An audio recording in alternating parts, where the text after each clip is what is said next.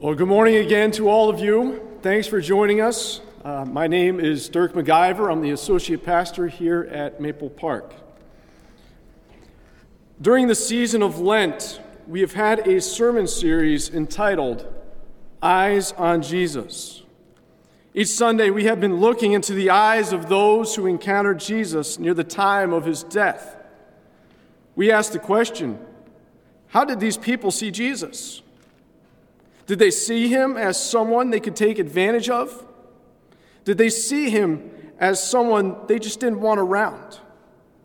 Or did they see Jesus for who he truly was, the Savior of the world?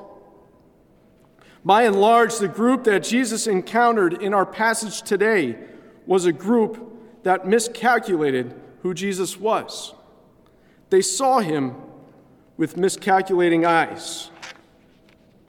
Let us read our text this morning from John chapter 12, verses 12 through 17. The next day, the large crowd that had come to the feast heard that Jesus was coming to Jerusalem. So they took branches of palm trees and went out to meet him, crying out, Hosanna! Blessed is he who comes in the name of the Lord, even the King of Israel. And Jesus found a donkey a young donkey and sat on it, just as it is written Fear not, daughter of Zion. Behold, your king is coming, sitting on a donkey's colt. His disciples did not understand these things at first. But when Jesus was glorified, then they remembered that these things had been written about him and had been done to him. The crowd that had been with him when he had called Lazarus out of the tomb and raised him from the dead, continued to bear witness. Thus ends the reading of God's word. Let's pray. Father in heaven, we praise you and thank you for this day. Father, we praise you and thank you for another opportunity to gather together to worship you. And Father, as we look into your word, Father, we pray that you would give us clarity of mind, of heart, and of soul, that we might hear from you about the good news of Jesus Christ, to hear once again about what Jesus accomplished for us as he rode into Jerusalem on a donkey to give his life so that people might have theirs. Bless our time together in your word. We pray these things in Jesus' name. Amen. Our text today begins with a victory parade. Do you like victory parades? How about the one with Russell Wilson holding the Super Bowl trophy?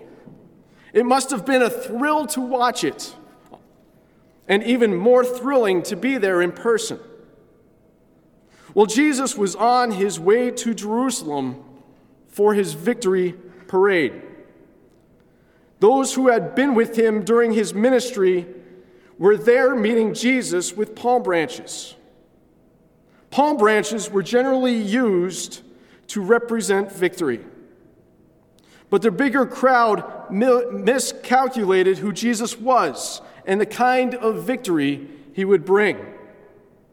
To them, what they saw and what they were about to see just didn't add up to what they expected. The crowd of Jews was looking for a military king. They wanted a warrior. You know, somebody with that wow factor. They thought that he would win wars, that he would win freedom for the Israelites from Roman rule. They were tired of being under someone else's authority. They thought that he would restore Israel and that Israel would be once again be a strong and powerful nation. In verse 13, the Israelites shouted, Hosanna! Blessed is he who comes in the name of the Lord. They thought that he would rule with God's authority. They thought that there wouldn't be any more struggles for little Israel. He was going to be high and mighty. Did the Jews get what they thought they were going to get? Did they get what they expected or who they expected? Not at all. For them, it just didn't add up. They were about to find out that their expectations had been severely miscalculated. And what they expected in the things that they perceived that they were going to receive, they didn't get at all. You see, a military king would have come riding on a stallion. Kings rode on stallions, as the stallions represented majesty and power. Do you remember the old Budweiser commercials? Around Christmas time, the commercials showed the Clydesdales pulling around a wagon. These Clydesdales were big and bulky and not to be messed with. You either knew how to ride one or you were getting out of their way. Do you know where Clydesdales come from? They come from stallions. But Jesus did not come riding on a stallion. He came into Jerusalem riding on a donkey's colt. Donkeys were known to be the lowest of animals to ride on. And Jesus wasn't even riding on a donkey. He was riding on a donkey's colt. So we could say that he was riding on the lowest of the lowest kind of animal to ride on. It was a ride of humbleness rather than a ride of prestige. And this just wasn't adding up for the crowd who encountered Jesus on this first Palm Sunday. And why was it a colt? This was to fulfill the prophecy we find in Zechariah chapter 9, verse 9. It says, Rejoice greatly, daughter Zion. Shout, daughter Jerusalem, see your king comes to you, righteous and victorious, lowly and riding on a donkey, on a colt, the foal of a donkey. Even those details that were prophesied many years before they were fulfilled. God's power to orchestrate circumstances and details is something that we can be all in awe of. And certainly the Jews could have been as well. But instead, they let their own desires for a military king overshadow their knowledge for the truth. It had to be an animal that was never ridden on before. And this certainly doesn't add up for the Jews. A king would normally ride an animal that was thoroughly trained and equipped for battle. The stallion probably went through some rigorous training to be the horse of the king. And here Jesus is riding on a donkey that had never been ridden before. And why is this? Well, only well trained horses or donkeys can be ridden. It can take weeks or even months to get to this point. Yet Jesus rode one that had never been ridden, and he did so with no training and also with no trouble. This showed his power in, over creation, but uh, it also pointed to the fact that he was able to do something that only he was able to accomplish. He would accomplish a victory, a victory over death and sin itself, and that only he could provide. Riding a colt that had never been ridden showed his kingship and authority over all things. It also showed that he identified with the common man, the common citizen who rode donkeys, and whom Jesus had shown over and over again in his ministry that they had as much value and worth as the rich and the elite. Many of the Jews that were there came to Jerusalem because they had never because they had seen or heard that Jesus raised Lazarus from the dead. Jesus brought victory over death. Lazarus was in the grave. He was wrapped in linen. And yet Jesus called him out. And then Lazarus came. That didn't happen every day. Is it something that we see today? No, we don't. These people were curious, curious to see what else Jesus might do. So they followed Jesus. Yet they miscalculated what they might find. They were looking for someone to save them from their circumstances. But God gave them a Savior of another kind. Isn't that what our state and our nation and our world is looking for today? As we are, in, we are living in a world that has been ravaged by a worldwide pandemic, the world is looking for someone to save them from this horrible virus. Anywhere, and they are looking anywhere but where they need to look. And why is this? People are miscalculating Jesus and the victory he can bring. Do you hear that noise, Pastor Adam? Alec, how about you? Chris? Jesse? Peter? You hear the noise? Maybe in the sound booth. Matt, no, no noise?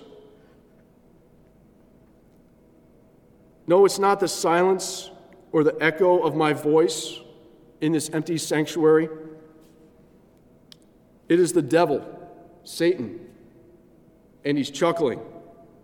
He is laughing about what is happening in our world today. How do I know this? Do you remember when the, fir- the world first heard about the coronavirus? It was reported on the 31st of December. And the first case of the virus started November 17th. 17th. Two weeks before the start of Advent.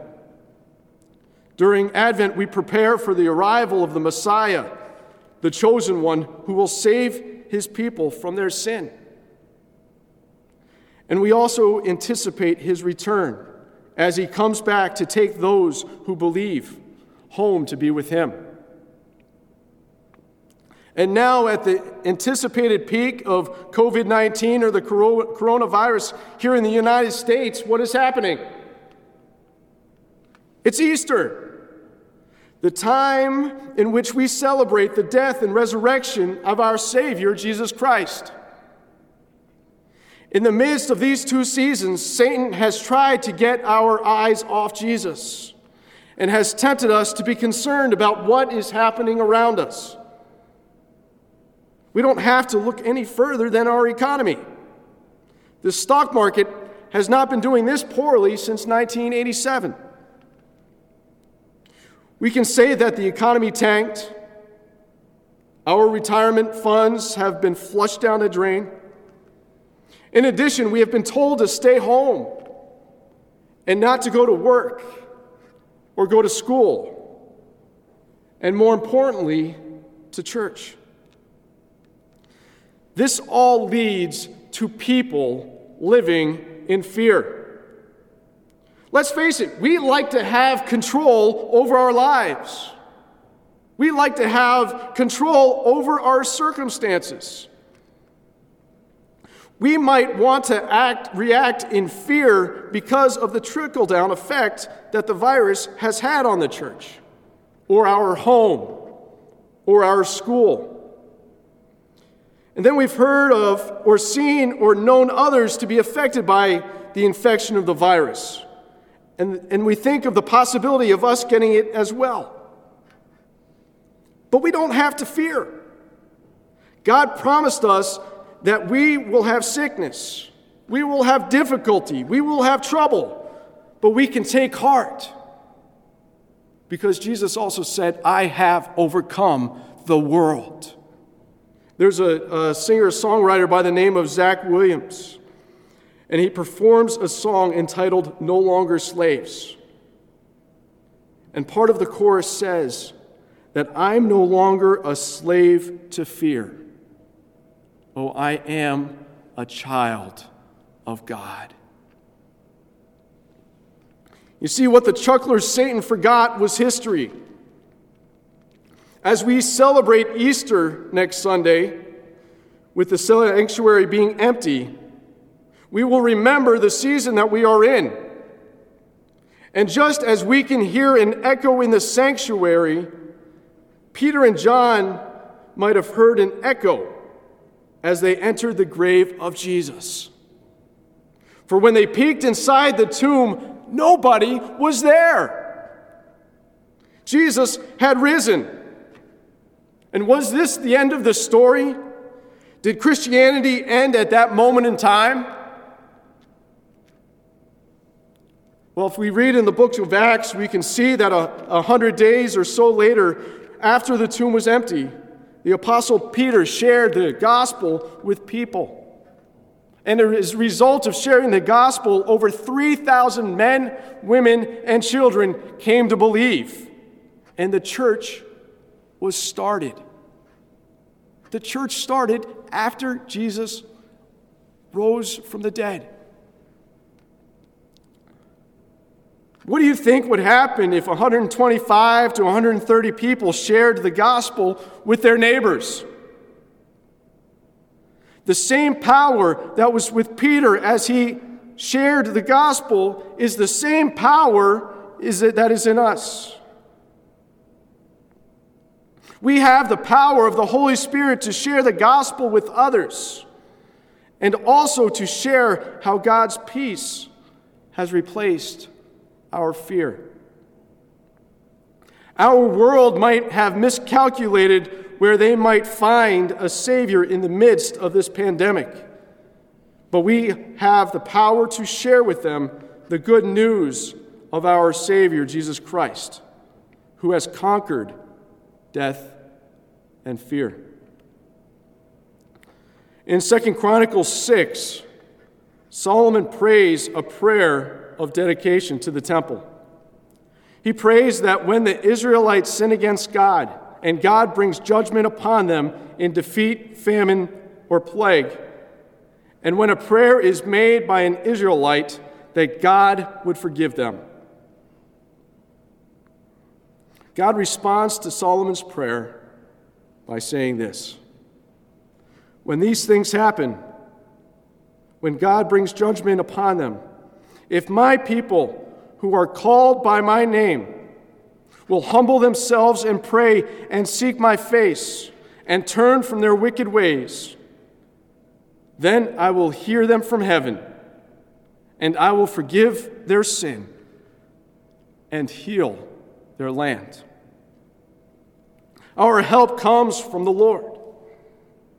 Jesus brings victory over sickness even a worldwide pandemic like the one that we are facing now. But for most people, this just doesn't add up. It doesn't meet their expectations because they were miscalculated. Jesus also brings victory over a bigger worldwide pandemic. You didn't know there was one, did you? It is called sin. Sin has been around since the beginning of the world. It has infected all people. Not one person except Christ Himself has ever been in this world and not sinned. People have tried to do whatever they could to deal with it. Some of them have said that they were good enough. They believe that their good deeds outweigh their bad ones. But it doesn't add up. Others might say that God doesn't care what I believe as long as I believe in someone or something. Unfortunately, that doesn't add up either. There was and is one way that this problem, this worldwide pandemic, can be dealt with. And it includes a man riding into Jerusalem on the smallest of smallest animals. It includes a man who suffered great humiliation. He had a crown of thorns placed on his head. He was stripped of his outer garments. He was beaten with a leather whip filled with metal or glass edges. He who was perfect in every way who never committed a crime, was hanged on a cross so that the sins of the world would be forgiven. It is because of Jesus that you are, or you can be, right with God. Jesus gave you victory over sin and the penalty of it which is death. What Jesus did for you adds up. If Jesus was able to give you victory over sin and death, is there anything that Jesus cannot give you victory over? Is there something that Jesus cannot see you through? This past Wednesday at Bible study, we talked about the peace we can have with God that passes all understanding, that will guard our hearts and minds in Christ Jesus. In Psalm 62, verse 1, David says that his soul finds rest in God alone. He says this as he is being chased by Saul, who was trying to kill him. There were others wanting to dethrone him, and he was even overthrown, he was overcome by his own sin. But like David, we can find rest in whatever we are facing, whatever we're going through. Because, contrary to what the crowd said and believed, and what our world says today, Jesus always, always adds up. Amen. Let's pray. Father in heaven, we thank you and praise you for always adding up for us. And you add up, you add up for us not because of our own actions, but you add up because of your action and what you have accomplished for us by coming and dying on the cross. For it's in you that we have life and life forever. And Father, we just thank you that we can have peace with you, even in the most difficult of circumstances. We can turn for you, turn to you for our help and our salvation. And so, Father, we pray that if there's somebody who is even listening through the phone or on Facebook Live who doesn't know you, who hasn't heard of you, may this day be the day of their salvation. And so, Father, we just pray that you would turn their hearts to you, that they might see you for who you truly are the Savior of the world. So, Father, we praise you and thank you for your grace, your peace to us today. And though even we, being sinners, Christ died for us. Thank you for the victory that we might have because you add up. We pray these things in the wonderful name of Jesus Christ, our Savior and Lord. Amen.